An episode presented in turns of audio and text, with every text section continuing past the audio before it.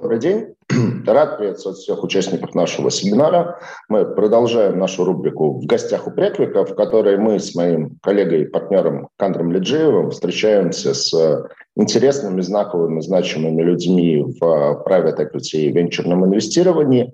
И сегодня в гостях у нас Владимир Татарчук, председатель совета директоров компании Proxima Capital – а компания э, представлена в двух ипостасях. С одной стороны, это сам по себе фонд по инвестициям в непубличные активы. С другой стороны, компания работает в области консалтинговых услуг, э, в области инвестбанкинга и в области работы с проблемной задолженностью. И, наверное, вот проблемная задолженность и дистресс-ситуации – это такой наиболее интересный аспект деятельности компании. А, естественно, как и у почти всех ярких людей в этой области. У Владимира большой бэкграунд в финансах, инвестициях и инвестбанкинге. И я сейчас с удовольствием передам Канру возможность э, Владимира нам более подробно представить. Добрый день всем.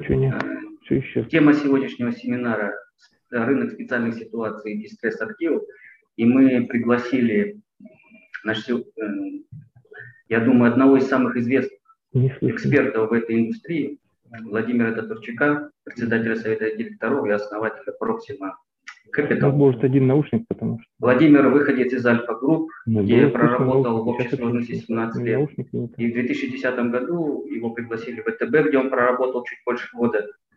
А, но вскоре он вернулся в Альфу для того, чтобы завершить реформу объединения инвестиционного и коммерческого банка. А, но через полтора года он решил уйти в свободное плавание, и так вот в 2013 году появилась Proxima Capital. Владимир? Вот, что-то появилось. Владимир, вы нас слышите? Коллеги, добрый день. Тут какие-то немножко проблемы со звуком, но вроде э, их коллеги преодолели, и поэтому я вас начинаю слышать.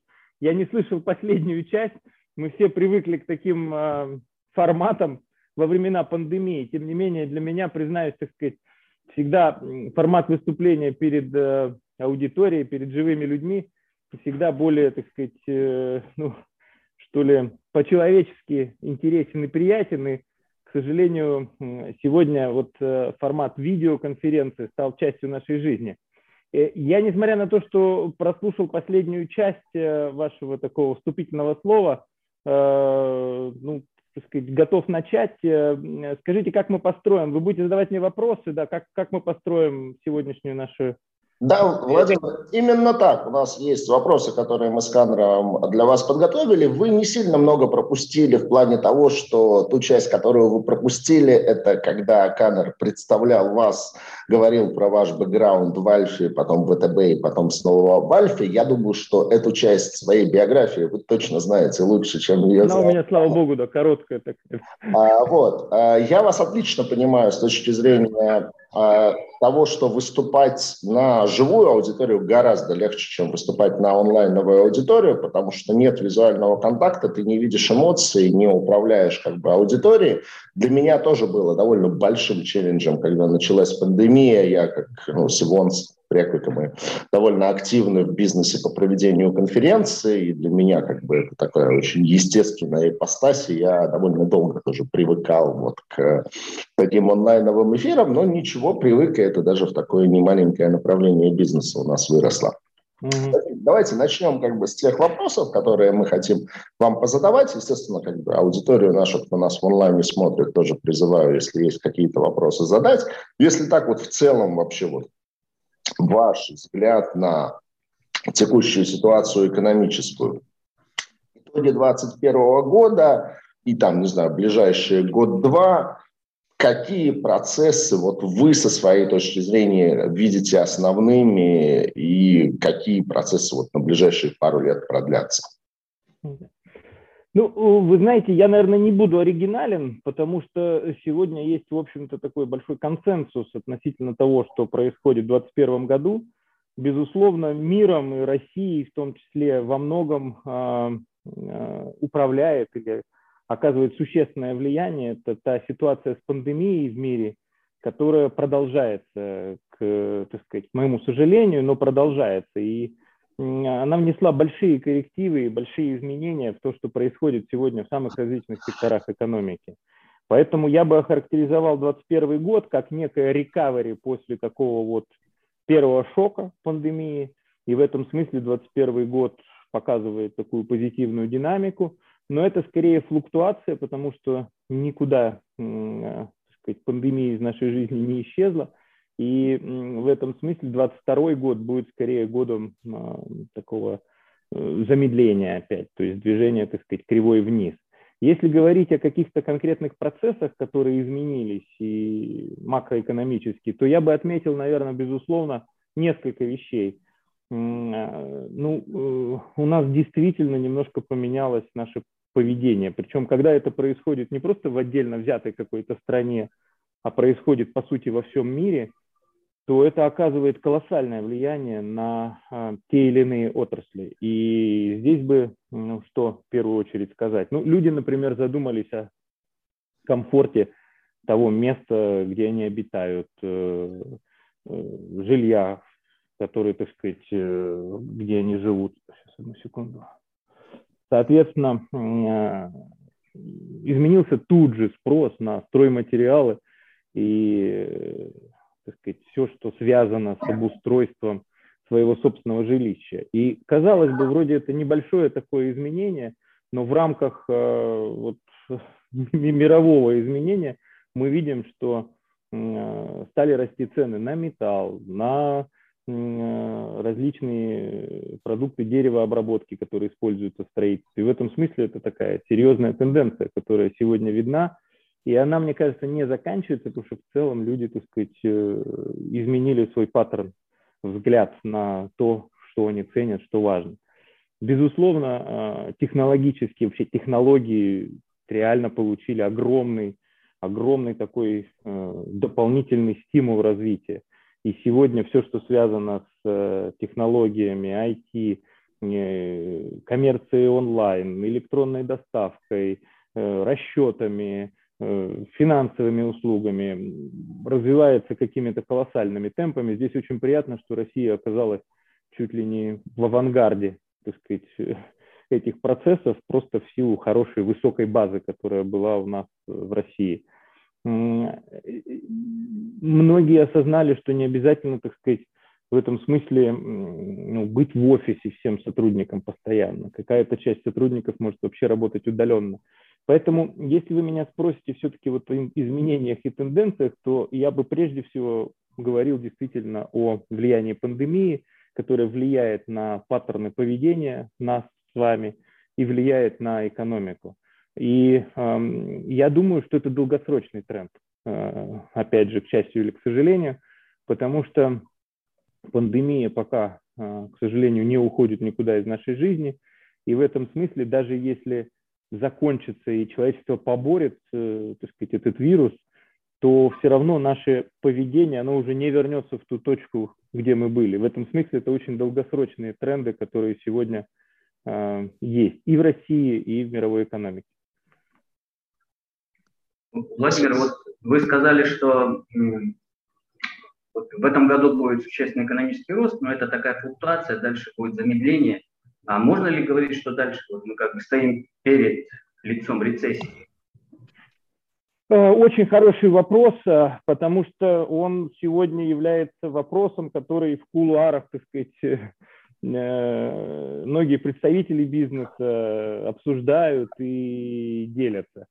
Потому что действительно, вы знаете, в принципе, все очень давно ждут рецессии. Не секрет, что экономика развивается циклически, так сказать, и мировая экономика, и отдельно взятая экономика той или иной страны, потому что все равно возникают какие-то дисбалансы, какие-то диспропорции, которые устраняются, к сожалению, только кризисом. А, но мне кажется, что регуляторы, государства в целом, не только российское государство, хотя и российское государство тоже, а, научилась более-менее а, вот эти диспропорции заливать деньгами, как мы называем. То есть, когда возникает какая-то диспропорция в каком-то определенном сегменте, вместо того, чтобы дать пузырю лопнуть, его увеличивают. С одной стороны, так сказать, э, это хорошо, потому что кризис все не наступает, не наступает, не наступает, и рецессия, о которой действительно достаточно давно экономисты говорят, она не наступает. Даже пандемия, по сути, не привела к такой рецессии, так сказать, а скорее создала еще большие какие-то диспропорции, дисбалансы. И пока так вот удается, ну, так скажем, так сказать, справляться вот, прежде всего, так сказать, лидирующим экономикам мира, да, с э, вот этими дисбалансами и диспропорциями. Но они растут, и мне кажется, тут большее опасение вызывает прежде всего Китай, который эм, во многом, так сказать, лидер в этих диспропорциях. Но я приведу простой пример. У нас есть одно из наших направлений инвестирования, это бизнес э, производства фанеры, поэтому мы его чуть лучше знаем, так сказать, чем, может быть, какие-то другие примеры. Вот березы в Китае, ну, ее не растет в промышленных масштабах, то есть ее в принципе нету. И они производят, тем не менее, около миллиона э, тысяч квадратных метров фанеры. То есть того, что, так сказать, вообще очень странно, как они производят, если у них нет березы. Они везут березу из России э, фактически за 5-6 тысяч километров. При этом у нас расчетное э, расстояние для того, чтобы, так сказать, эффективно строить э, себестоимость по березе, это 600 километров. А они производят миллион квадратных метров. То есть в этом смысле это вот явный пример того, что долго, в долгосрочной перспективе это не может существовать, потому что они должны быть либо убыточны, либо дотационны. Они же не продают ее дороже, она более того, она даже ниже качеством, чем производимая нашими, так сказать, производителями березовая фанера. А, и тем не менее Китай производит миллион. Это, это достаточно большая цифра. Ну вот там, мы являемся одним из таких достаточно, ну, не самых больших, но входящих в пятерку игроков, мы производим там 200 тысяч плюс-минус. Поэтому э, таких диспропорций в Китае в любой области достаточно много. Поэтому мне кажется, что если и будет такое серьезное замедление, то надо смотреть прежде всего на Китай и оттуда уже смотреть, как это будет сказываться на других экономиках. А, к сожалению, в России тоже есть такие диспропорции. Я вам могу привести пример. Ну, мне кажется, что это вот э, рынок жилья и ипотека. У нас сегодня цены э, на жилье уже, так сказать, э, ну, они все больше не по карману, большему часть, большей части людей, которые работают, имеют зарплату, да, и банки, с одной стороны, хотят все равно простимулировать спрос, регулятор, так сказать, поддерживает всеми силами, так сказать, стимулирование этого спроса и выдает, опять же, ипотечные кредиты надолго и так далее. Но в целом, мне кажется, ситуация здесь немножко перегрета, потому что начинают брать ипотеку люди, которые ну, вот в обычной ситуации могут э, просто не справиться с э, обслуживанием этого долга. Может быть, им рано покупать такую квартиру, которую они хотят купить. В этом смысле это вот пример, так сказать, диспропорций на рынке, которые, э, о которых я говорю. Поэтому, если возвращаться к российской экономике, э, мне кажется, будет точно замедление в следующем году, но при этом я бы не называл все-таки это рецессией, мы скорее будем следовать в фарватере того, что будет происходить в мировой экономике. А, потому что есть разнонаправленные сегодня, так сказать, э, тенденции. И с одной стороны продолжается пандемия, как я говорил, и рост спроса на целый ряд товаров, которые Россия предлагает миру, да, а с другой стороны есть растущие диспропорции в каких-то секторах в связи с тем, что государство заливают деньгами фактически, так сказать, все проблемы. Поэтому очень сложный вопрос. У меня нет даже для себя окончательного ответа. Я считаю, что скорее это замедление, а не рецессия ну, то есть степень условно будет не, не максимальная. Но при этом я бы смотрел как индикатор прежде всего на Китай, потому что там вот эти перекосы в большей, кажется, степени, чем, так сказать, в Соединенных Штатах или, вот, или в России. Спасибо, Владимир. Но вот про жилье интересный коммент, потому что я по роду деятельности довольно часто провожу подобные эфиры со строительными компаниями.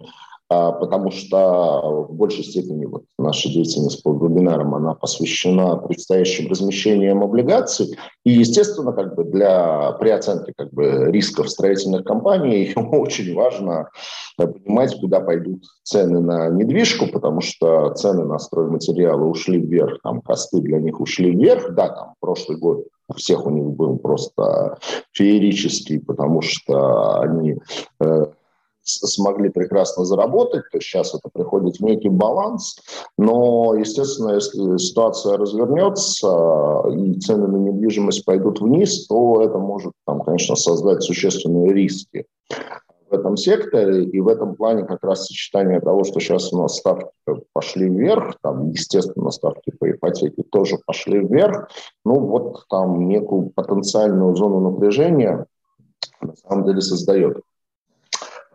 Владимир, я вот когда там, объявлял наш эфир, сказал, что в том числе там, сфера деятельности вашей компании – это Special Situations and э, Distressed Assets. Можете поподробнее как бы, ну, понятно, что с одной стороны все вроде понимают, о чем идет речь, с другой стороны, вот как бы подробнее, что там именно вы вкладываете в это определение, и не знаю, кто как с этим рынком работает, кто вот основные игроки, если можно так сказать, на вот этом рынке.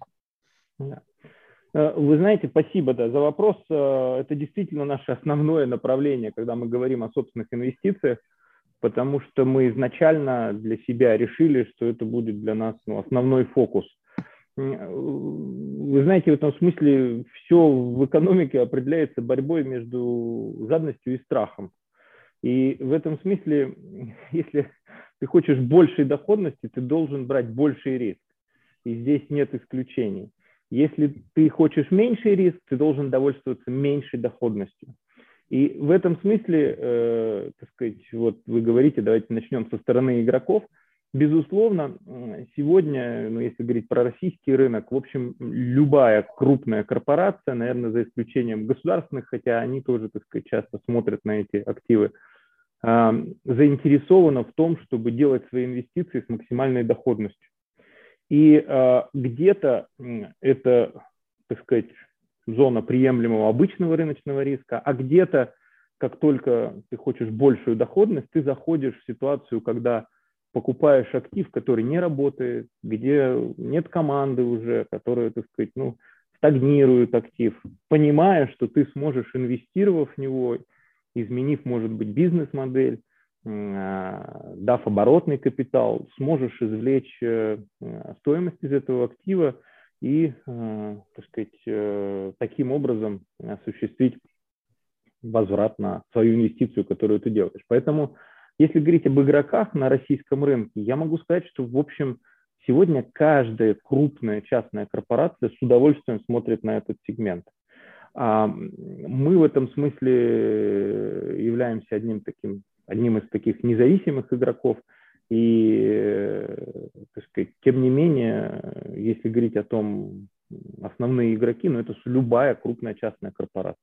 Причем, вы знаете, часто а, у нас вообще к риску в России достаточно толерантное отношение. У нас э, в целом мы привыкли жить исторически, знаете, у нас там, так сказать, то одно, то другое, то третье, значит, то революция, там, так сказать, война. И в этом смысле вообще отношение к риску в России, мне кажется, оно немножко вот, ну, более спокойное, чем сказать, в каких-то развитых экономиках. В этом смысле даже Э, топ-менеджеры крупных корпораций, какие-то люди, которые имеют собственный капитал, они откладывают какую-то часть этого капитала для того, чтобы делать высокорисковые инвестиции. И как только они хотят большей доходности, они идут на рынок distressed assets. И идут на рынок специальных ситуаций, идут на рынок distressed assets. Эм, э, специальные ситуации – это когда, наверное, все-таки, знаете, Дистресс assets – это уже когда все произошло, когда уже актив, так сказать, находится в ситуации, ну, как я сказал, там, например, там, банкротство завершается, команда разбежалась, значит, э, оборудование не работает, ну, вот такой пример, да. А специальная ситуация, когда есть угроза вот тому, что предприятие попадет э, в такую ситуацию. Это может быть самые разные причины, э, так сказать, э, для того, чтобы диагностировать таким образом предприятие. Да, где-то это может быть конфликт между акционерами, где-то это может быть смена поколений, когда пришли совершенно люди, которые, так сказать, не, не, не, не знают, как справляться с каждодневными задачами, которые стоят перед каждым бизнесом. Где-то это может быть высокая долговая нагрузка, которая э, ну, просто уже давит и, э, так сказать, является такой серьезным фактором э, для того, чтобы задумываться о том, что будет с предприятием, не попадет ли оно в банкрот. Где-то это просто изменение рыночной ситуации. Ну вот, не знаю, где-то там, например, в ресторанном бизнесе могло это быть во время пандемии. Ну вот просто раз и, так сказать, э, ты должен платить там за аренду, если ты не хочешь потерять ресторан, да, а посетителей нет.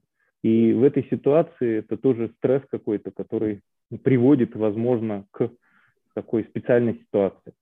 А, я не знаю, я ответил, может, я, я просто долго могу говорить про, про это. Вы меня корректируете, куда бы вы хотели. Нет, смысл понятен, да. То есть, условно говоря, special situation – это болезнь с температурой 39 градусов, а дистресс – это там реанимация.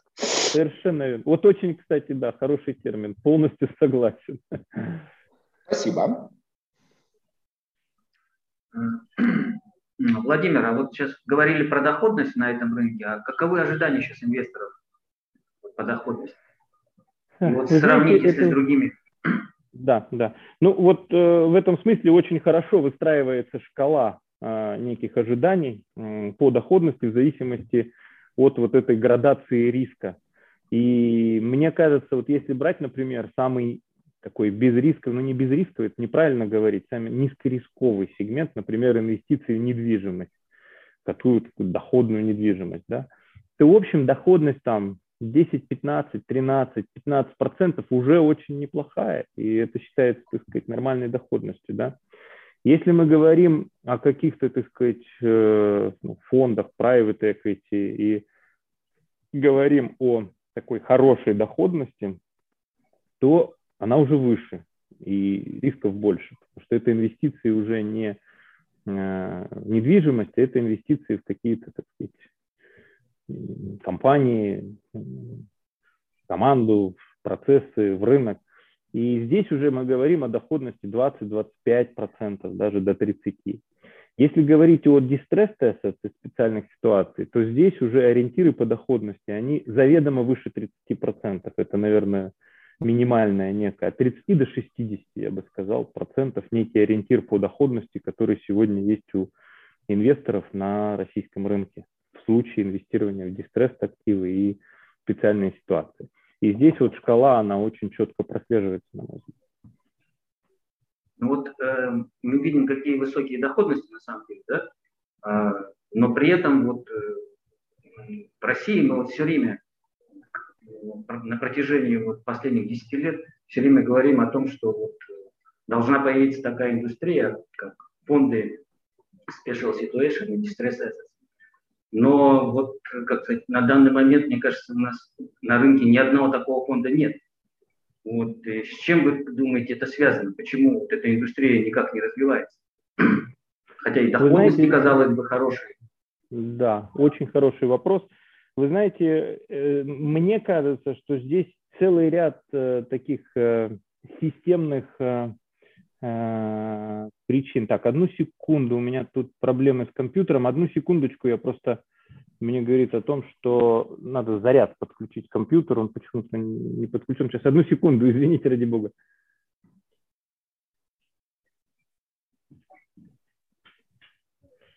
Сейчас его подключат. А, да, возвращаясь к вашему вопросу, действительно очень интересный вопрос. И, как я сказал, мне кажется, целый ряд системных, важнейших факторов определяет сегодня а, ну, ту ситуацию, что действительно фондов, э, которые инвестируют, как это принято на Западе. На Западе это одна из форм, собственно, таких вот коллективных инвестиций, одно из направлений инвестиций. А, к сожалению, нет. И я бы отметил ну, три, наверное, основные таких системных причины. Первое – это а, а, понимаете, в, эм, в целом э, у нас сегодня ну вот, регулятор, как обычно, дайте я чуть сделаю шаг назад, как обычно регулятор относится к банкам, например, да, вот в других странах, в Соединенных Штатах, в Европе. А, банк – это прежде всего институт, который должен быть надежен, который должен, так сказать, э, хранить деньги и возвращать их по первому требованию людям, которые, так сказать, и корпорациям, которые держат там деньги. Там свои проблемы есть, потому что там очень увлеклись вложениями в ценные бумаги на Западе, так сказать, банки, да. А у нас регулятор, вот особенно это чувствуется в ответ на пандемию, но это в целом, так сказать, некий тренд, у нас не создает давление, чтобы появлялись другие игроки, которые будут помогать и инвестировать э, компаниям, которые столкнулись с какими-то турбулентностью, с какой-то сложностью на рынке. У нас регуляторы, государственные банки, они наоборот делают все, чтобы немножко завуалировать проблему, не так жестко спрашивать по резервам, не так жестко, так сказать, требовать от банков выполнения всех нормативов, которые у нас тоже есть. И поэтому что получается? Что вот этого давления в системе, которое заставляет банки принимать непростые, достаточно жесткие решения, требовать от заемщиков срок выполнять все, а, у нас нету. У нас сегодня на рынке этого давления нет. Это важнейший фактор того, чтобы а, ну, так сказать, появлялись возможности на рынке. У нас сегодня это часто завуалировано в банке, и банк уже называет проблемным актив, когда там уже, ну, практически, вот пользуясь э, э, словами Сергея, значит, уже там реанимация. Не просто реанимация, часто морг. Не, не реанимация, уже морг, там просто трупы, надо просто, так сказать, их там как-то, так сказать, марафет навести. В этом смысле, конечно, это не способствует появлению этой индустрии как таковой с точки зрения инвестиций.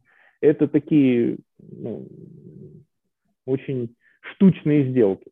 Значит, второе – это, безусловно, некое системное, по-прежнему существующее в нашей стране недоверие к институтам.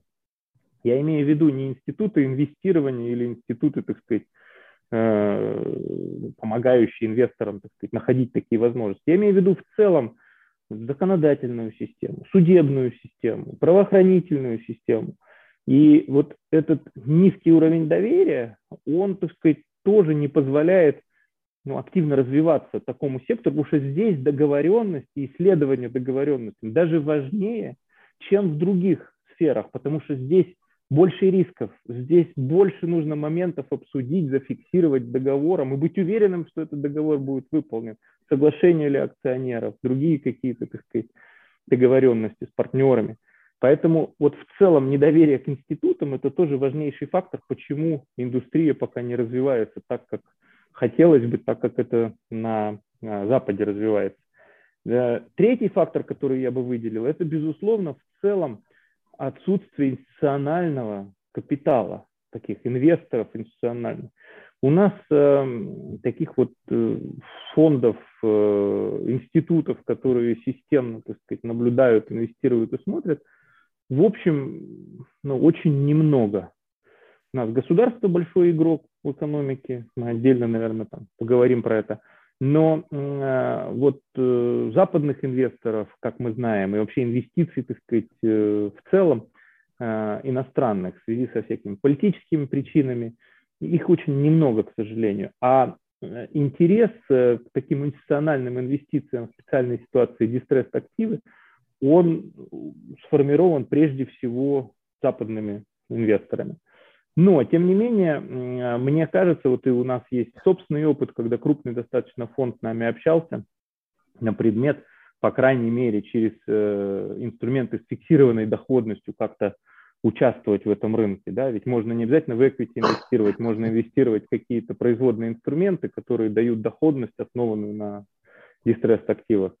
И я вижу, что интерес, в общем, есть к этому. Мы для себя, безусловно, как Проксима ставим задачу стать этим институтом и верим долгосрочно, что рынок будет развиваться именно туда. И, ну, не отменить развитие, так скажем. Поэтому мне сложно будет, наверное, там сделать какие-то прогнозы по времени, но я уверен, что рынок развивается туда, и будут появляться такие фонды, будут развиваться коллективные инвестиции, будут цивилизованные много цивилизованных игроков, которые будут предлагать различные инструменты, как с фиксированной доходностью, так и э, инвестиции вот, по образцу private equity, э, я уверен, что мы там будем, вопрос только времени. Владимир, а вот очень в тему, наверное, того, что вы сейчас говорите, вопрос, который к нам пришел в ленту, используете ли вы запифы в своей деятельности как инструмент э, владения активами? Нет, мы не используем запифы в своей деятельности. Мы иногда сталкиваемся с такими конструкциями. Они настолько зарегулированы, забюрократизированы, что они очень часто теряют так необходимую скорость и гибкость, которая в наших инвестициях просто абсолютно критична. Поэтому мы не используем такие формы и видим, что когда мы сталкиваемся с подобного рода, ну, так сказать, собственниками инвестиций, они очень часто теряют вот эту гибкость и скорость. И тут, наверное, это требует отдельного обсуждения. Сейчас не готов буду подробно об этом рассказать, но мне кажется, там точно можно как-то оптимизировать регулирование, потому что они такие очень-очень неповоротливые, медленные, а свою функцию, э, вот именно привлечения таких денег, они, на мой взгляд, тоже не выполняют. Спасибо. А, Владимир, вот а, с точки зрения отраслей, ну, отраслей, как бы, в которых вы в ближайшее время в первую очередь смотрите на появление интересных для вас ситуаций, то есть uh, special situation и distressed активов, ну вот вы уже упомянули там, ресторанный бизнес, но это понятно, это что-то такое как бы на, плаву, на, на поверхности, потому что понятно, все мы видим там, какие рестораны закрываются, какие открываются и так далее. Что еще? Вот, что еще с точки зрения отраслей вот сейчас для вас, там, сейчас и на ближайшие год-два кажется заслуживающим наибольшего внимания?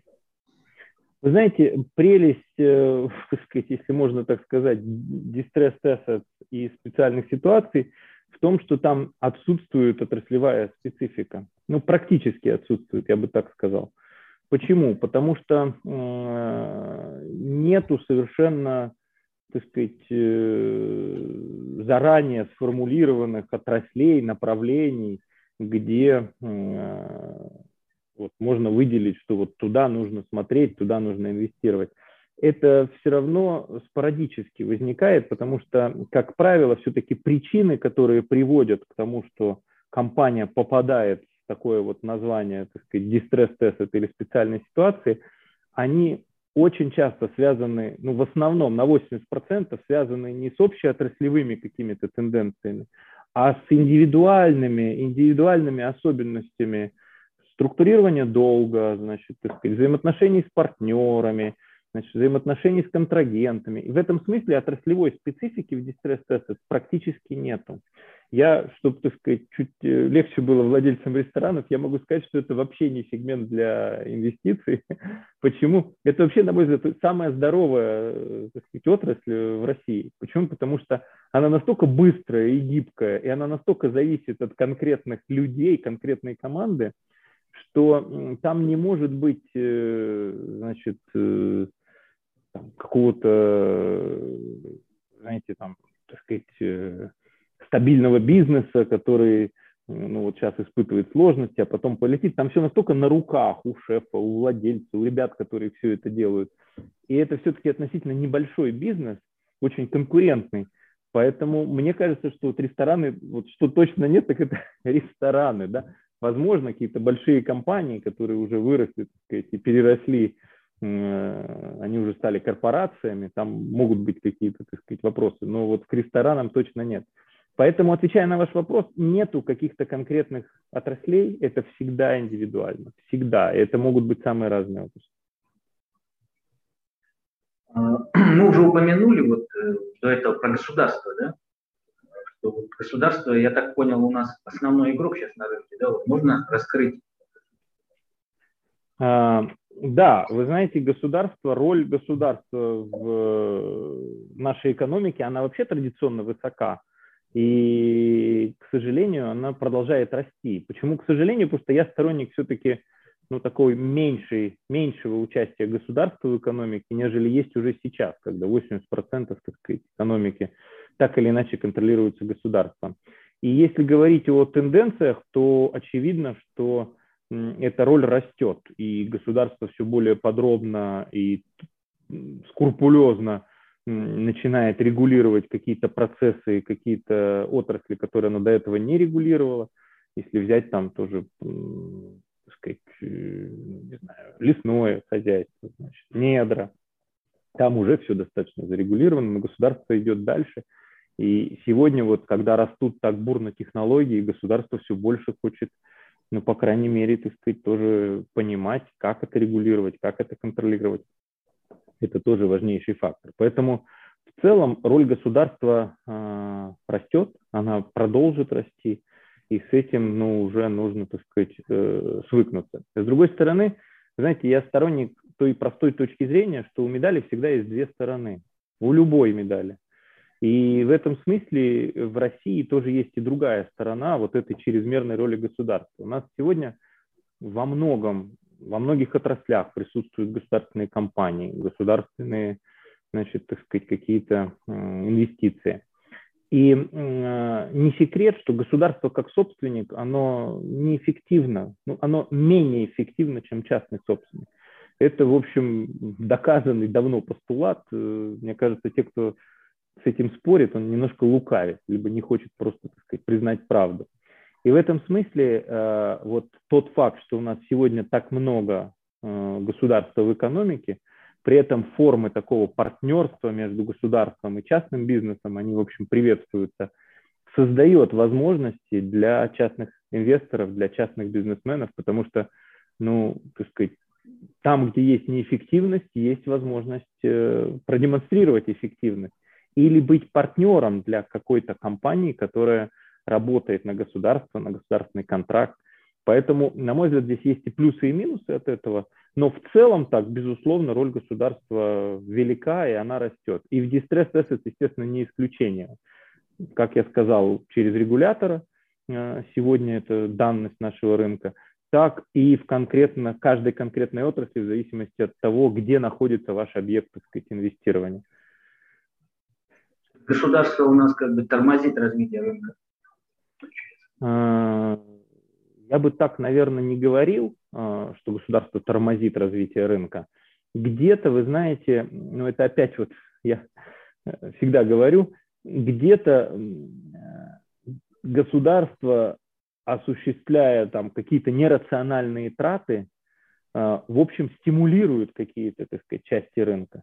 Поэтому это просто немножко слон в посудной лавке, вот если, так сказать, аллегорию какую-то приводить он может с одной стороны, так сказать, что-то там разрушить, да, а с другой стороны защитить там, если, не знаю, там машина едет. Я сейчас просто, так сказать, пытаюсь привести какой-то пример, чтобы всем нашим слушателям было понятна моя мысль. Поэтому это не то, что где-то наоборот развивается то, что, может быть, не развивалось бы так. Я в целом говорю, что это данность, это факт нашей жизни, и надо не бороться с этим, а научиться использовать плюсы, которые тоже есть.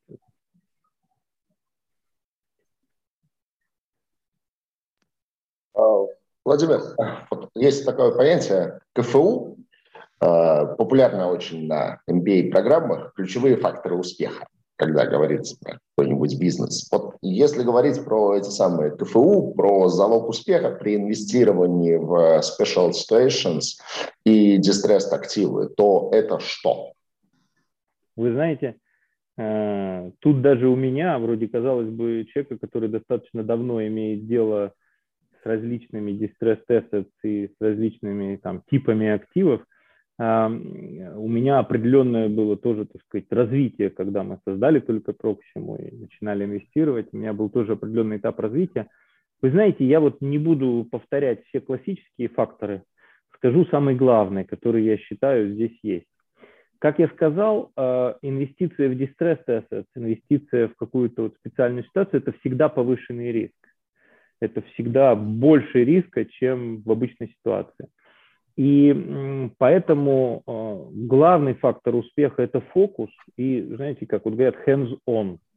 В этом смысле я сам был, например, противник того, чтобы именно контрольный пакет покупать. Знаете, у нас говорят, что контрольный пакет, так сказать, это минимально э, правильный пакет для покупки, потому что ты контролируешь и нивелируешь целый ряд рисков.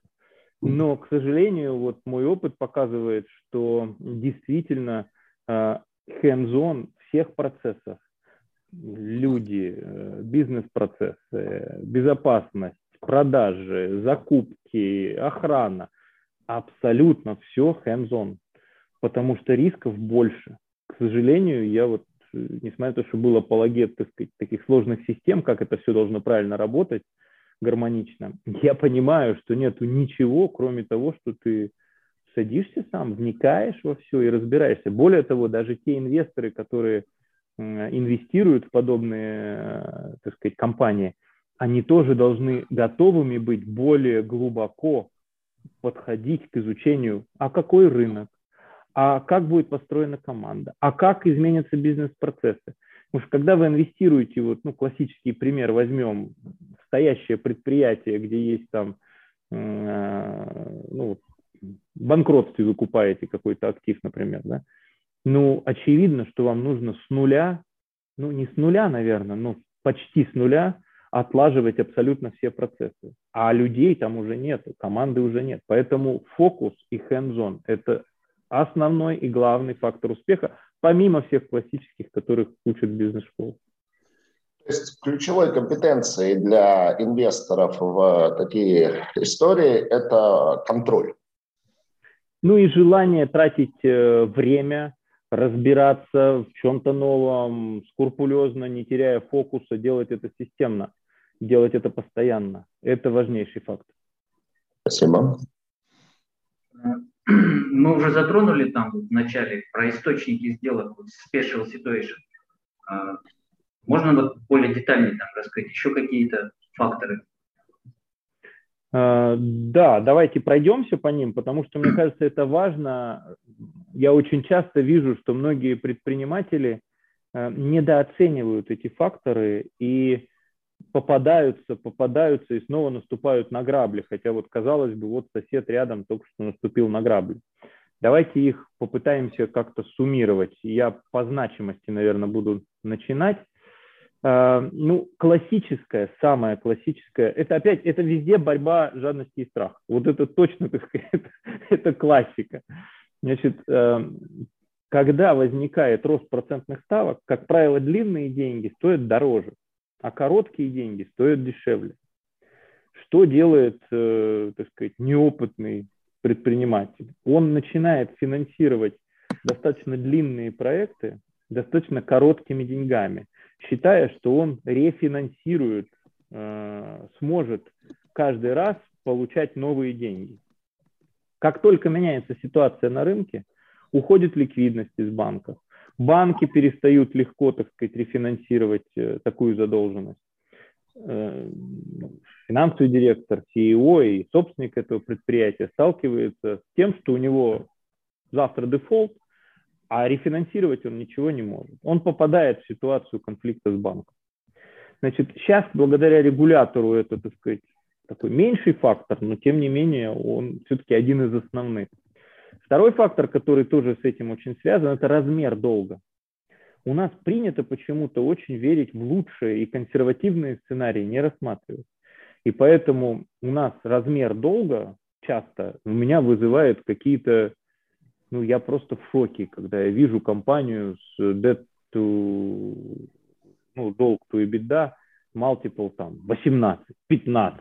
Ну, но, это, но это все-таки редкость, редкость. Это, это редкость, но я вот рекомендую, значит, чтобы это было не больше четырех. Не больше четырех никогда, а вообще лучше не больше двух. Это вот, так сказать, второй фактор. Третий фактор – это знаете, вот э, у нас очень часто собственник успешной компании, которая, так сказать, э, развивается, он начинает путать equity инвестицию э, и долг. Это классический пример. У него есть хорошая компания, которая развивается, и он хочет дальше развиваться. Либо в новый бизнес инвестирует, либо инвестирует в новый рынок для своей компании. И э, вместо того, чтобы получить дивиденды, заплатить налоги и рисковать equity, то есть деньгами, которые он может потерять, он загружает долгом свою хорошую компанию и используют часть этого долга для того, чтобы делать equity инвестицию. Это совершенно неправильная стратегия, потому что equity инвестиция, она не дает мгновенный возврат. Его невозможно построить в график. Это всегда большая, так сказать, ну, большая сложность и много факторов неопределенности. Поэтому делать equity инвестиции, брав в долг, я не рекомендую никому. Я считаю, что это неправильно. Нужно инвестировать equity из средств, которые ты можешь потерять теоретически. А долг ты должен обслуживать. Ты попадешь в дефолт, если ты потеряешь его. И, к сожалению, это очень часто, когда люди нарушают это правило и, э, ну, так сказать, путают одно с другим. И высокий уровень долга, все равно есть турбулентность на рынке. Сегодня одно, упали цены, изменилось, рынок живой, слава богу, он, он динамичный, очень развивающийся. Поэтому высокий уровень долга тут же тебя ставит опять в ситуацию, так сказать, опасности.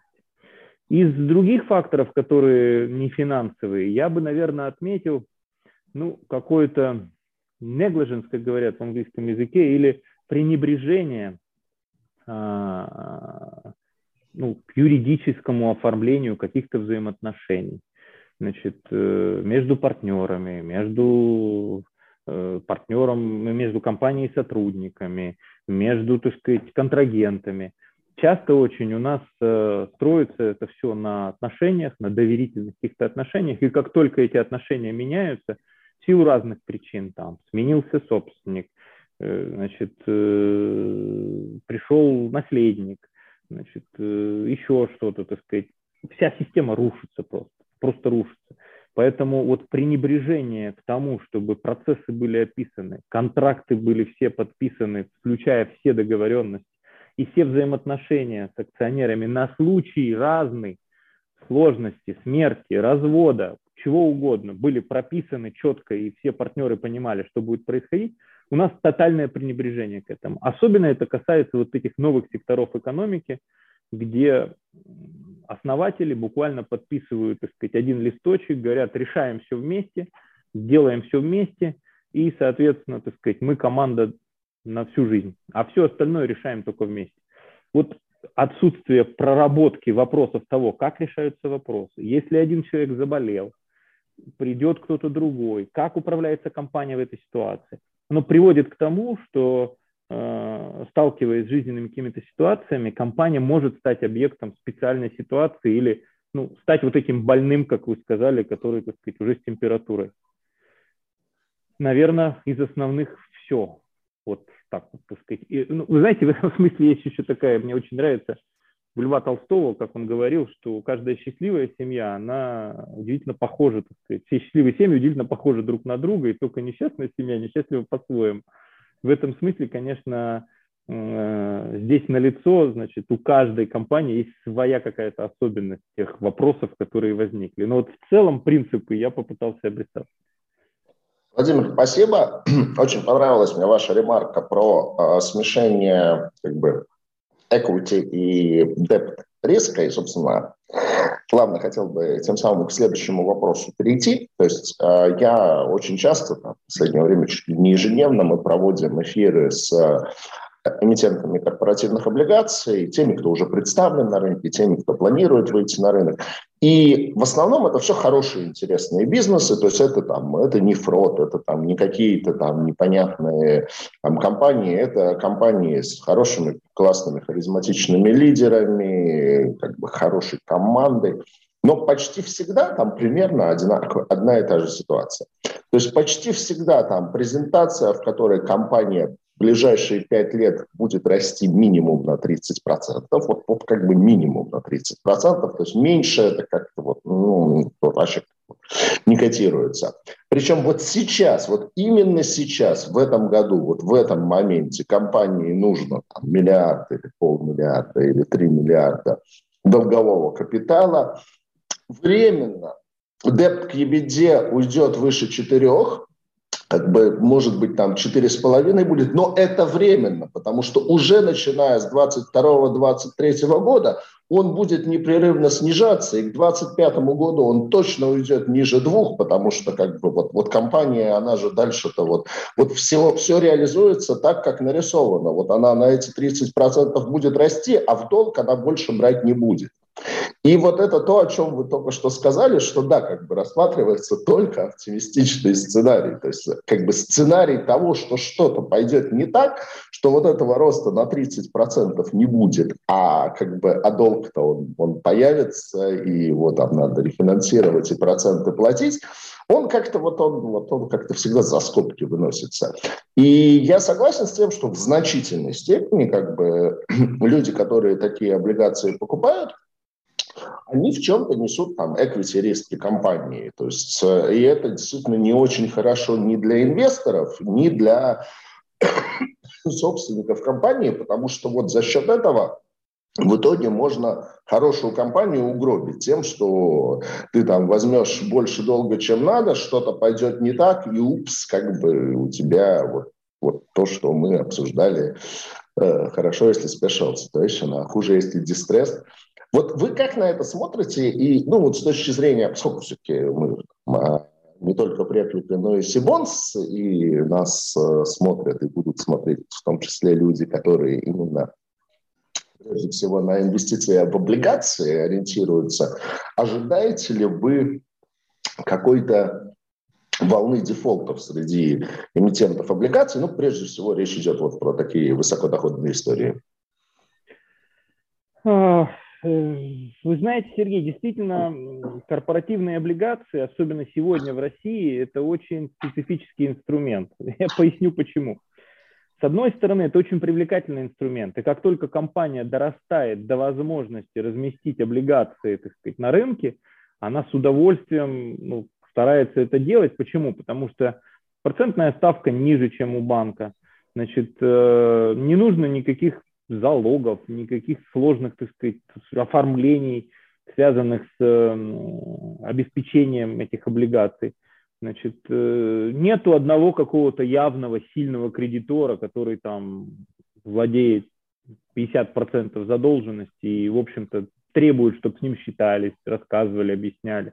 Это какой-то широкий круг, в общем-то, достаточно неопределенный инвесторов, которые так сказать, доверили свои средства через вот облигации. Но это, как я говорю, вот всегда у медали две стороны. С одной стороны, это лучше, и многие идут туда. Но, как я сказал, в России сегодня регулятор очень толерантен. И поэтому сегодня иметь банковский долг даже проще, потому что с банком сейчас договариваться проще в случае какой-то турбулентности на рынке или еще чего-то. Поэтому а, тот, кто финансирует э, те или иные программы своего развития через выпуск облигаций, э, должен четко очень понимать, что если ты хочешь получить какую-то реструктуризацию от владельцев облигаций, то это огромный процесс, сложнейший процесс, который надо начинать за 8 месяцев до того, как ты, так сказать, подозреваешь, что тебе это понадобится.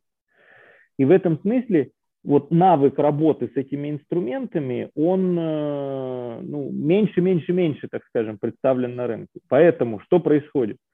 Э, компании, которые действительно только выпускают облигации, компании, которые еще не доказали рынку свою там, долгосрочную состоятельность, их риск оценивается высоко, я бы вот очень аккуратно относился к таким облигациям, потому что нужно убедиться, что компания понимает все плюсы и все минусы этого инструмента и очень аккуратно с теми средствами, куда она их инвестирует. Поэтому, а, ну, так сказать, вот премия, которую надо за этот риск, так сказать, э, требовать, она должна быть выше, на мой взгляд.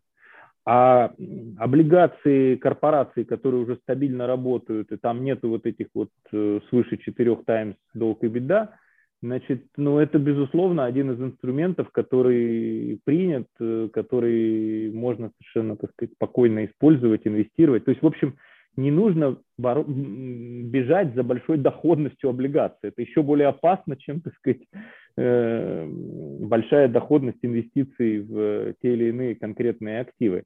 Потому что целый ряд э, специальных навыков и факторов должно быть у компании, чтобы она с этим справлялась. Тем более в России, потому что в России сегодня, как я сказал, регулятор крайне толерантен к банкам, к резервам, и банки, в общем, спокойно договариваются. Это все равно плюсы для владельцев облигаций, потому что часто, так сказать, для того, чтобы избежать э, какого-то дефолта, можно заимствовать в банки и даже не заниматься реструктуризацией. Но это все равно более рисковая ситуация, потому что избыточность ликвидности банков и недостаток ликвидности банков – это такой достаточно сложно прогнозируемый процесс. Сегодня банк готов и сам бежит к тебе и предлагает деньги, а завтра говорит, нет, ну подожди, сейчас мы не можем, давай посмотрим, так сказать. В этом смысле это более опасная ситуация. Ну и если говорить о волне какой-то дефолтов, я, честно, не особо ожидаю по двум причинам. Ну вот вся истерия с Роснано мне вообще до конца непонятно, если честно. Почему? Потому что это все-таки государственная компания. И сегодня государство не раз э, даже в ущерб может, какой-то эффективности доказывало, что, в общем, допускать каких-то таких вот дефолтов государственных компаний он не намерен. Поэтому, мне кажется, даже если какое-то напряжение есть, то это скорее все-таки спекулятивные такие рассуждения, нежели угрозы дефолтов по облигациям Роснана. Если говорить про другие какие-то, про рынок в целом, про другие компании, я тоже не ожидаю большой волны, потому что у нас этот рынок ну, относительно не развит. Он маленький, он небольшой. И облигации выпускают, как правило, компании, которые ну, действительно, так сказать, могут себе это позволить. Поэтому каких-то спекулятивных э, корректировок, да, будут, а вот, так сказать, э, дефолтов я, честно, не верю в эту теорию. Спасибо. Владимир, а вот дайте совет предпринимателям, компаниям. Как, есть ли какие-то превентивные меры, инструменты для того, чтобы вот, э, избежать чтобы вот твой актив перешел в класс проблемных? Ну, вы знаете, вот когда вы меня спрашивали, так сказать, откуда возникают эти дисконтирующие факторы, мы с вами перечислили целый ряд причин, которые к этому приводят. Поэтому тут, во-первых, надо от обратного тогда идти. Да? Какие превентивные меры? Ну, безусловно, длинные инвестиционные проекты финансировать длинными деньгами и не пытаться жадничать, потому что это дает более комфортную ситуацию с обслуживанием долга. И банк это будет видеть, и вы будете избегать э, ситуации паники в случае какой-то турбулентности на рынке. Значит, безусловно, если вы делаете equity инвестицию, не надо делать ее за счет долга. Делайте это, так сказать, из средств, которые не являются средствами, которые вам надо отдать в какой-то точный срок, точный график. А, это опасно. И если даже вы привлекаете долг, то пусть это будет не больше 50% с точки зрения, так сказать, ну, соотношения equity и долга. А, безусловно, очень четко фиксируйте все ваши договоренности и продумайте, не бойтесь. Знаете, вот часто я как привожу пример, особенно это вот в новых бизнесах предприниматели – вроде друзья все, вроде все друг друга знают, доверяют. И они, ну, просто не, даже, ну, не пишут правила жизни своей, да, там, что происходит, если кто-то из них заболел или умер, не дай бог. Что происходит, как управляется компания, если там возникает конфликт, как преодолевается конфликт. Значит, э, что происходит, если человек хочет продать свою долю, а другой не хочет продать. Это все надо описывать, и я здесь ничего нового не скажу, надо просто сесть, договориться и описать это, и зафиксировать юридически, чтобы это было четкая договоренность, которую все стороны будут соблюдать. Чтобы я еще рекомендовал, вы знаете, жизнь такая штука, что ты никогда не можешь э, знать прикуп. Иначе жил бы, боюсь, даже не в Сочи, а значит, где угодно. Но а, крайне важна ранняя диагностика крайне важна. А, знаете, у нас позиция еще, я не знаю, это связано, видимо, с такой верой в авось наш, так сказать, и э, верой в то, что все как-то разрешится, верой в благополучный сценарий.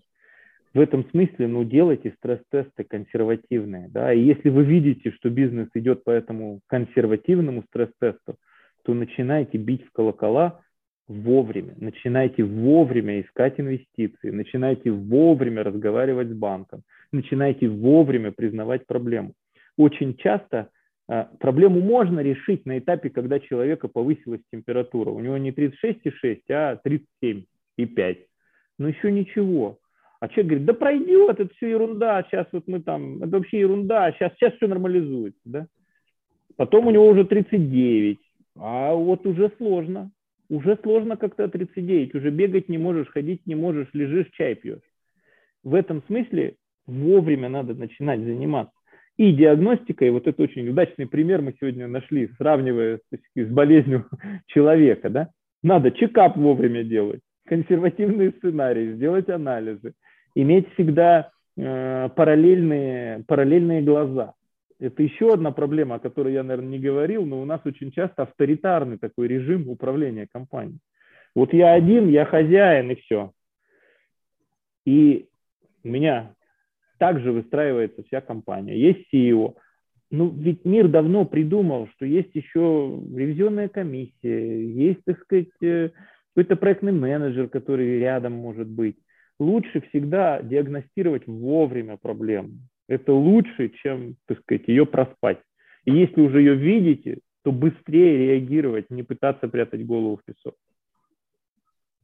Ну, в этом плане вот э, могу сказать, что просматриваю регулярно рейтинговые отчеты наших рейтинговых агентств, эксперт, Акра, и они всегда как раз как один из факторов выделяют наличие или отсутствие в компании совета директоров. Что если совет директоров есть, это значит, что это хорошо, потому что компания в каком-то смысле застрахована от э, фактора единоличной ошибки, потому что, да, каким бы крутым, классным, харизматичным там не был фаундер там, или SEO компании, или часто это в одном лице, а, а, он тоже от ошибок не застрахован. Поэтому, если компания уже на какой-то новый уровень выходит, то а, рейтинговое агентство очень любит, когда есть совет директоров.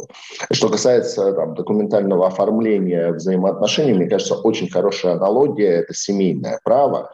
То есть в России все постоянно там женятся, разводятся. У меня у большинства знакомых, включая меня самого, там, не, не, не, не один брак а, в жизни за плечами, и при этом практически никто все равно не заключает как бы никаких э, соглашений, то есть все равно любовь до гроба, как бы все, все вместе, все как бы э, все общее, а потом упс, и как бы и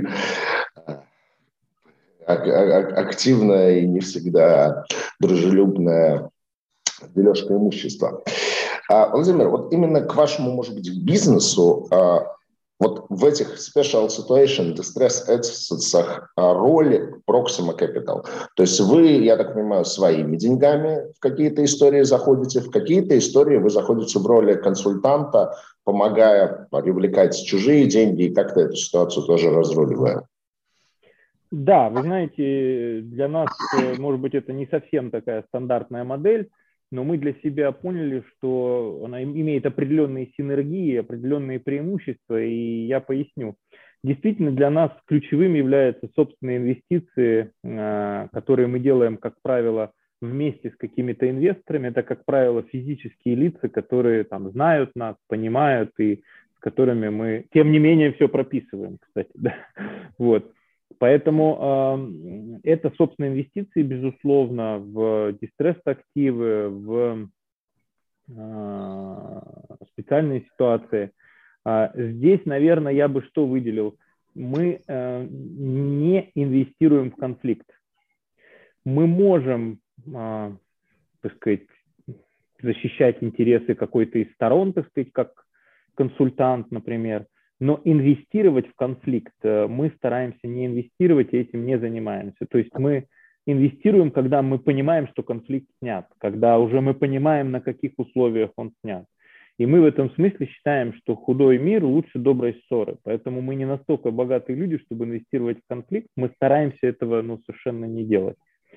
Это раз. Второе, мы прежде всего являемся не просто инвестором, знаете, как вот, который дал деньги, да. Деньги в наши инвестиции играют второстепенную или, если не третьестепенную роль.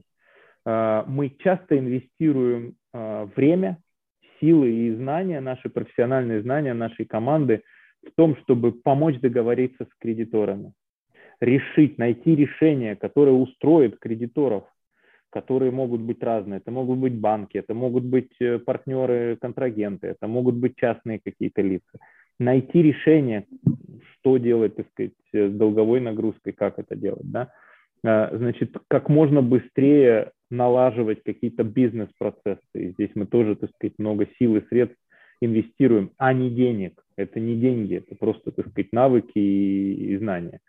И в этом смысле э, деньги, ну, оборотный капитал, как правило, это третья история, которая, так сказать, идет вместе с нашей инвестицией.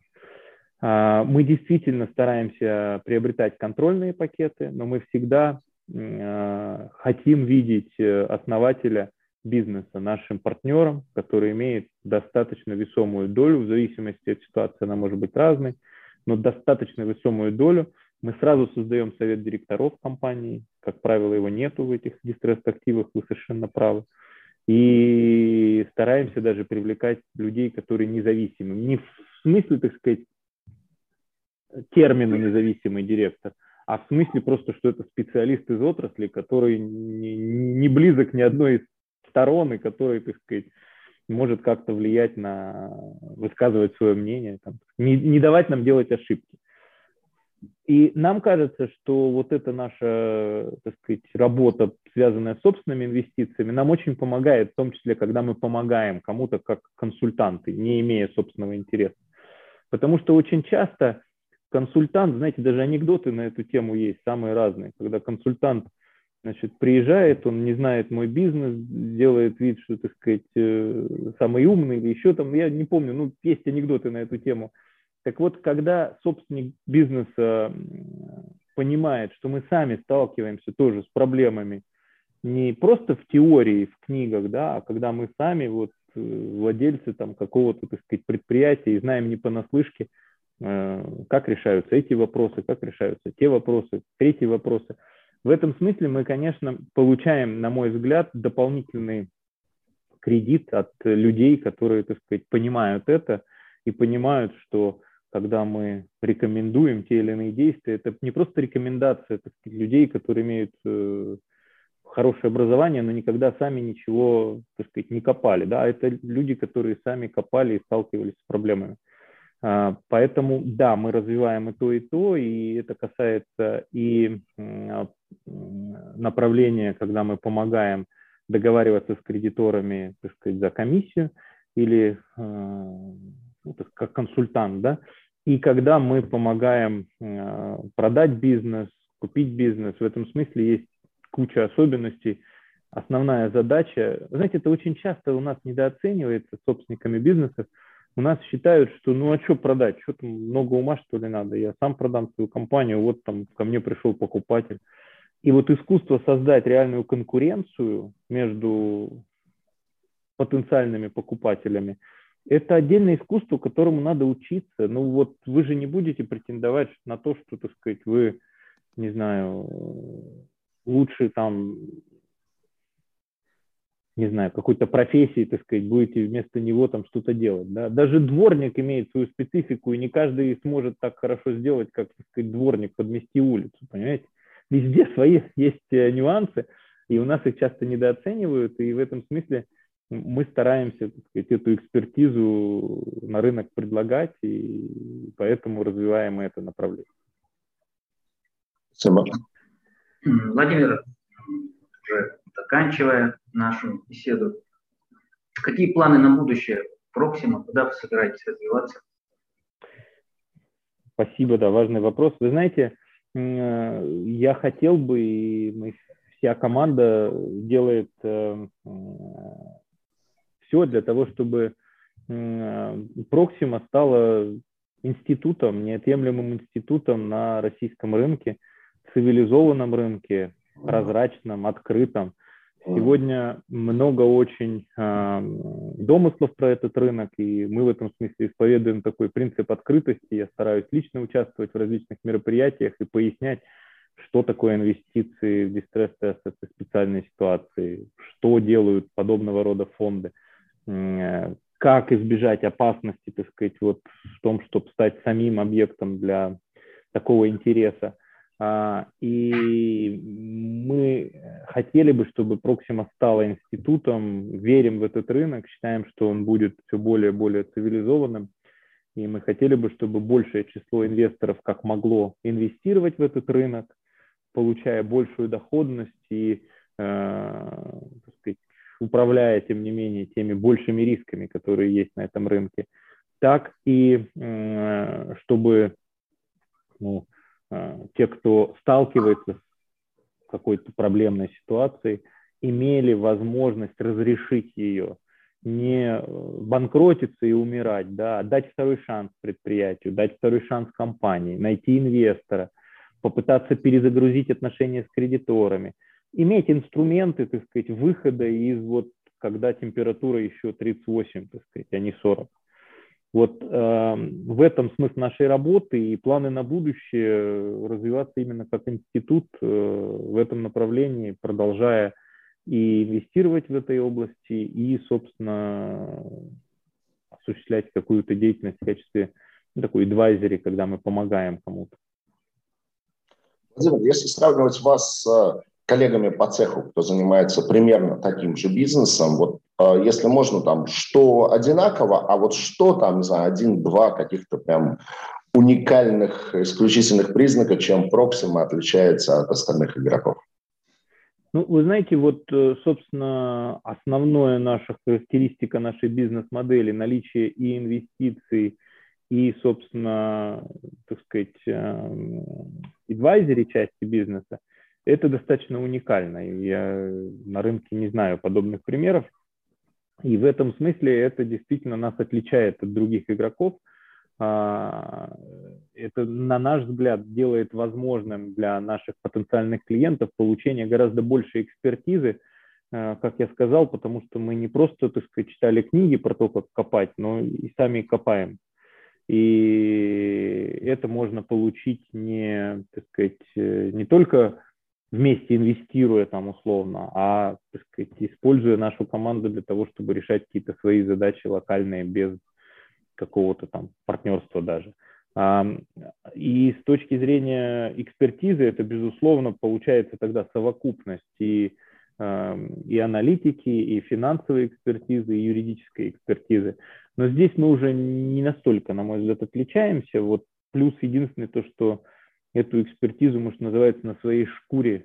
Знаете, очень популярно вот э, такое выражение, да, skin in the game, когда человек, так сказать, ну, вовлечен. И даже делая какие-то такие, начиная как адвайзеры такие проекты, у нас часто наши партнеры, клиенты, они говорят, слушай, ну а мы хотим, чтобы вы тоже, так сказать, вместе с нами рисковали, пусть немного, но давайте вместе, тогда мы будем э, уверены, что э, ну, вы полностью вовлечены. И это правильный подход, на мой взгляд, мы с удовольствием это делаем. Вот, наверное, что я бы выделил в качестве каких-то отличий, э, которые там, нас отличают от других э, уважаемых игроков на этом рынке, которые есть. Спасибо. Вот. Думаю, осталось время у нас на вопросы. Владимир, ну, вы, вы видите там вопросы? Камера имеет в виду вопросы из ленты. Я думаю, что, Владимир, мы вам предложим э, самому посмотреть. Вот нам, наверное, не все из них релевантны. То есть, да, ну, там очень, очень много. Да, да.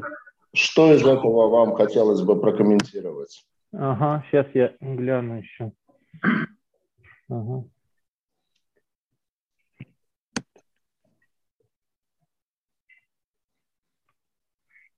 Так. Ну,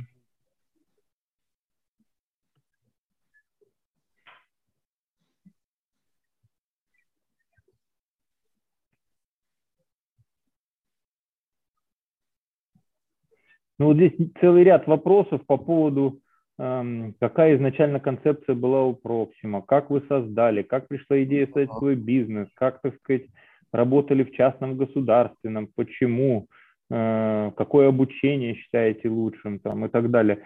Вот я бы, наверное, тогда в двух словах прокомментировал, потому что э, целый, целый ряд вопросов на эту тему. И это, мне кажется, интересно будет тем людям, которые сталкиваются или столкнутся с теми вопросами, с которыми я сталкивался. Я всю свою карьеру хотел быть ближе к жизни, как я это называю. То есть мне казалось, э, я юридическое образование выбрал, у меня первое образование, это юридический факультет МГУ. Я выбрал его, потому что мне казалось, что я сразу окажусь рядом с конкретными, серьезными какими-то вопросами жизни. Я буду лучше чувствовать, так сказать, э, как что происходит в реальной жизни. И когда я стал юристом, да, мой расчет в этом смысле оправдался, я сразу прикоснулся к каким-то процессам очень близко, которым, так сказать, э, можно было там только читать в газетах. А, и поэтому, будучи юристом, мне хотелось больше использовать, так сказать, ну, больше понимать, как устроен бизнес, как устроена жизнь, принятие решений. Мне хотелось больше жизни. И мне казалось, что инвестбанкиры, так сказать, они гораздо больше – чем юристы ну, уже, так сказать, понимают, как это устроено, они фактически формируют решения у собственников, убеждают их продать компанию или купить компанию, объединиться с кем-то. И мне казалось, что вот это такой важный следующий этап поближе к жизни встать. И я стал инвестбанкиром. Потом э, мне показалось, я понял, что инвестбанкиры, в общем-то, тоже достаточно далеки от решений, они далеки достаточно от жизни, как, как не прискорбно это, так сказать, признавать, но факт. И мне казалось, э, когда у меня появилась возможность возглавить коммерческий банк, э, э, ну, кто не знает жизнь, как тот, кто оценивает риск. Вот пойдет этот проект, не пойдет, дать ему кредит. Это миллиарды долларов, так сказать, это серьезные уже компании, которые, по сути, ты своим решением во многом определяешь, кем будет банк работать, кем не будет банк работать. И это опять мне казалось еще больше жизни, да. Но вот когда я в банковской сфере дошел до определенной вершины, у меня были достаточно большие полномочия и в ВТБ, особенно в Альфа-банке, я был первым заместителем. И действительно у меня, в общем, ну, Сейчас такой позиции, наверное, в Альфа-банке даже ну, вряд ли сложно представить, потому что они все разбиваются, так сказать, на составляющие. Так вот, э, э, я понял, что даже будучи достаточно самостоятельным, высокопоставленным менеджером, есть все равно еще много-много, так сказать, пространства для того, чтобы понять, как устроена жизнь. Это вообще не связано никак с деньгами, я принял решение уйти из банка и создать собственную компанию, именно желая продолжить то развитие, которое я делал всю свою жизнь, понять, как устроена жизнь, самому испытать это, почувствовать, э, разобраться, как это работает. А когда ты работаешь в огромной успешной организации, то как бы тебе ни казалось, что ты сам, так сказать, э, разбираешься в этом, ты все равно идешь в большом фарватере, а, которое делают собственники, делает, так сказать, сама организация. Поэтому мой уход в собственный бизнес был продиктован именно желанием, так сказать, понять и разобраться, как устроен реальный мир, как это все устроено. И это было с самого начала моей студенческой карьеры. И с точки зрения, ну вот, я искренне считаю, что собственник даже небольшого бизнеса, даже небольшого бизнеса, он в гораздо большей степени разбирается в том, как устроена жизнь, чем топ-менеджер там крупнейшей частной компании или государственной корпорации, тем более. Э, просто потому, что количество вопросов, которые ты вынужден решать каждый день, а, и глубина, с которой ты взаимодействуешь с миром, на мой взгляд, ну, самая высокая, вот, что называется, в бизнесе. Что еще тут из вопросов э, я, наверное, ответил. Э, Обучение, ну вот э, какое обучение считаете лучшим? Вы знаете, тут, э, собственно, мне кажется, непосредственно образование, оно играет, ну, процентов, наверное, там, ну, до 50. Важнее, скорее, так сказать, опыт, э, желание брать риск, рисковать, узнавать, как жизнь по-настоящему работает. А, а обучение, мне кажется, сегодня мир все равно становится глобальным. И сегодня будет иметь преимущество тот, кто понимает, как работают разные части мира.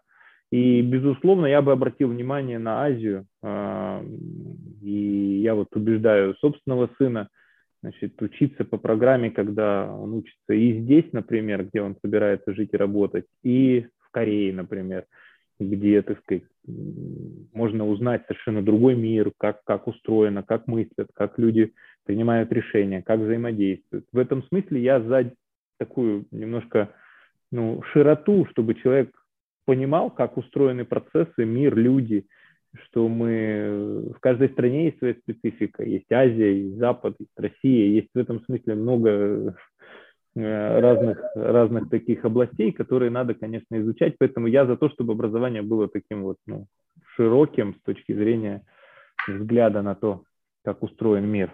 Так.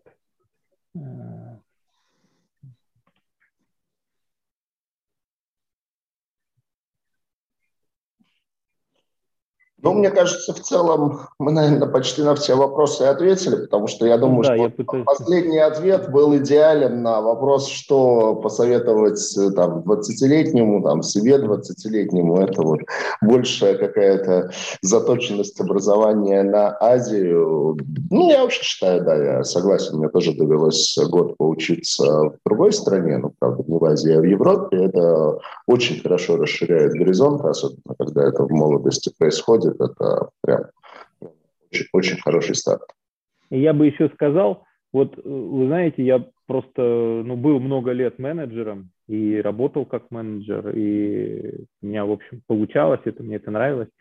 И э, я бы вот себе, если вы сказали 20-летнему, да, там, какой бы совет там дал, то я бы себе 20-летнему дал совет быстрее работать в зоной неопределенности не бояться зоны неопределенности, начинать с ней работать раньше, чем я начал. В этом смысле это, наверное, себе совет, там, так сказать, молодому, не бояться вызовов, не бояться зоны неопределенности, не избегать ее, чтобы все было комфортно, а наоборот, так сказать, ну даже не то, что лишать себя комфорта, но не бояться зоны неопределенности, идти в нее. Кажется, отличное пожелание для того, чтобы завершить наш сегодняшний эфир. Владимир, спасибо огромное.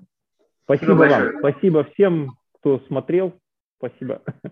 Да, ну завтра будет это все доступно на нашем YouTube-канале. Вот, Владимир, ну и надеюсь на встречи вот, уже в офлайновом режиме на наших конференциях. Всегда будем вам рады. Всегда буду рад. Я считаю, что нам нужно, так сказать, быть открытыми и учитывая еще раз, так сказать, то информационное поле, которое сегодня вообще существует, нам нужно выходить, говорить, рассказывать, отвечать на вопросы, и я всегда с удовольствием готов это делать. Спасибо. Спасибо. До свидания. До свидания.